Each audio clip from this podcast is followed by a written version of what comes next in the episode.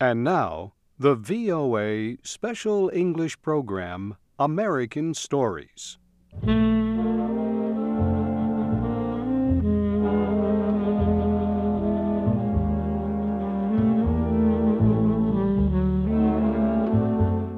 Today, we tell a story by Patricia Collinge. Collinge was an American writer and actor.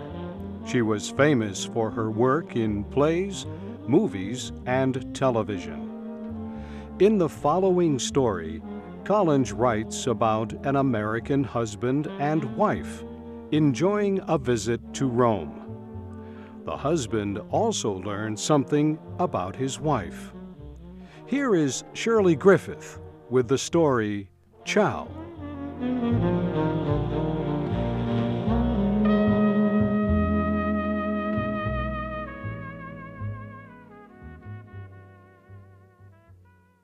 Soon after they left the shop on the Via Condotti in Rome, Missus Engel opened the box and showed her husband the costly stones she had bought. "I love them, I just love them," she said. She dropped the stones back into the box as she and her husband began walking across the street. Halfway across, her husband pulled her out of the way of a passing automobile. "What is wrong with you?" he asked. "I just thought of the words I said to the shop owner. I told him I loved him. I wanted to say I loved the stones, but I used the wrong word. I should have said, 'It pleases me.' Do you think he understood?" To Mister Engel, it was not important if the shopman understood or not. What was important was his own wish that she would stop trying to speak Italian when it wasn't necessary. On their last trip into the hills, her use of Italian had helped, but they were in Rome now. Almost everyone here talked English, or at least understood it. They sat in front of the hotel and rested their tired feet. Missus Engel looked around at the flowers changing their color with the light of the setting sun. "Bello, molto bello," she said. Mister Engel breathed deeply and asked the waiter to bring them each a drink. "Check, please," he shouted. Missus Engel, still in sort of a dream at the beauty around them, said, "You should have said il conto. In England, it's bill, l'addition in France, il conto in Rome." "Check, please," Mister Engel said again, and almost at once it was in his hand. "It's just as easy to say conto as check. Conto is what you say, not what I say." The elevator boy opened the door for them, and she said, "Settimo piano, per favore," and the boy answered, "Seventh floor, okay?" And no one said another word. Not until Mister Engel opened the door to their room. He let his wife enter first and then said, "Do you want to eat in the hotel or go out?" "Whatever you want to do," his wife answered. "Well, I would like to go back to the place that has the fountain and serves ravioli." "There are many fountains in Rome," she said, "and there are places near them that serve ravioli. You see, you won't even say an Italian name. You could mean anywhere. No one would know where you meant." "Well, you know," he answered. "Do you want to go there?" "Yes." She held one of her black dresses up to the light and placed a pink flower on one shoulder of the dress. "Italian is so easy. Conto, that's all you have to say." Mister Engel took his shirt off and reached for a clean one. He looked at her. "What do you want me to do? Go around telling shop owners that I love them?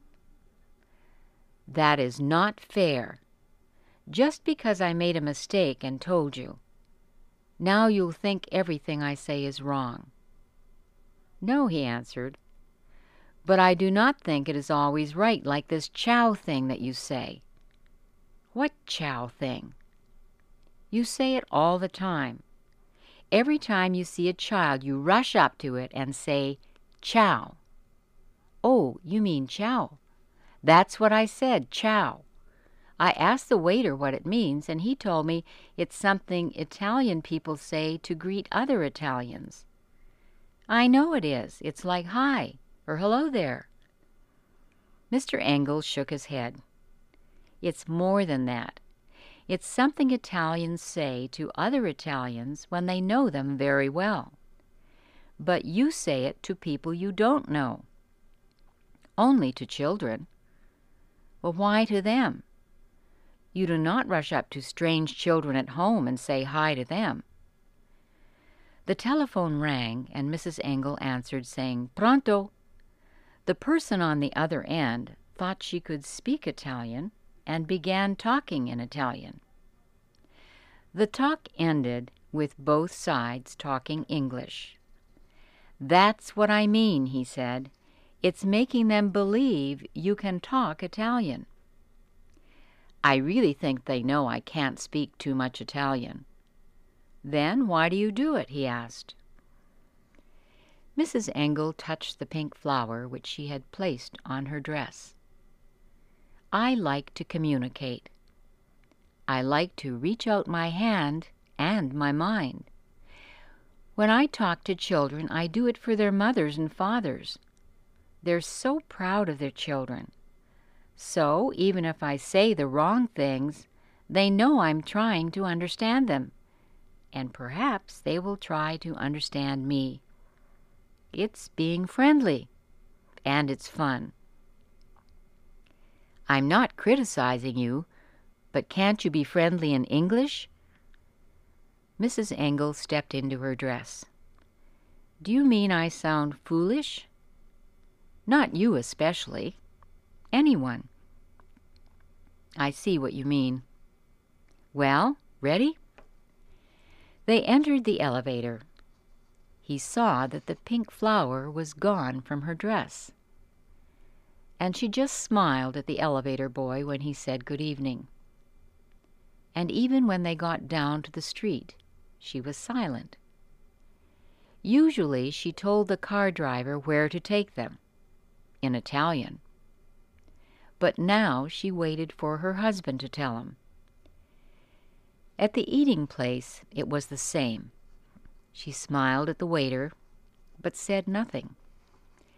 And when Mister Engel showed her the menu, she just said, I'll have the casserole and the asparagus. The ravioli first, of course. The waiter left after smiling and talking in Italian to her, but she just smiled at him. She looked around the room, not seeing anything. Was she angry, Mister Engel wondered? Was she treating him with one of her silent periods? No, he knew all her silences. This one was different. When their drinks came, her eyes met his calmly. There was no bitterness in them, no anger. Perhaps she was tired. But she didn't look tired. The waiter understood English, so she talked English, and that was that. Or was it? No, something was wrong, and he had to find out what. He began talking to test her feelings. This is a good place. I'm happy we came back to Rome. Yes. It is very nice, she answered. Hmm. Something was wrong. Nice was a word she never used in Rome.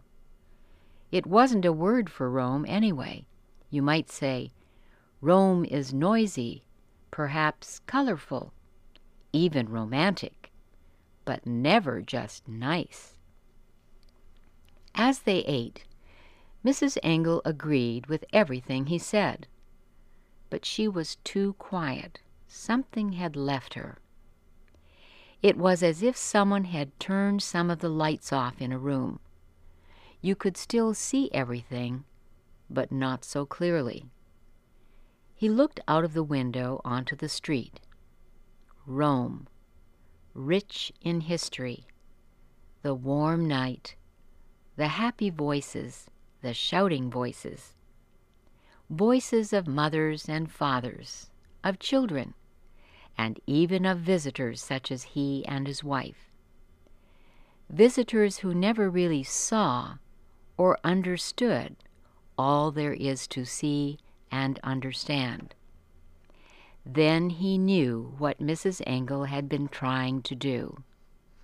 She had been trying to understand, trying to get a little closer to the city and its people. She had been reaching her hand and her mind out to them. Now she sat across from him as she might anywhere. New York City, Boston, or Podunk. But this was Rome. He had closed the door to her happiness, her ideas of Rome. He had crushed her. That was the right word, crushed. And this was the last thing in the world he wanted to do to Missus Engel. He breathed deeply and said in a voice louder than he wanted to, "Canto, il canto."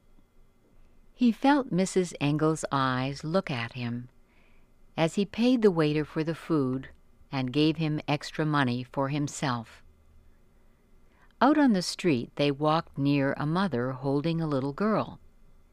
Missus Engel moved closer to the mother and said, "Bella, bellissima." The woman lifted the little girl higher for Missus Engel to see. Missus Engel laughed and made the special wave. "Ciao, ciao," she looked at her husband, and he saw her eyes were filled with happiness again. Mister Engel felt a strange lump in his throat, and then he waved to the child in his own way. "Ciao," he said, and he felt his wife's arm as she moved closer to him and slipped it through his.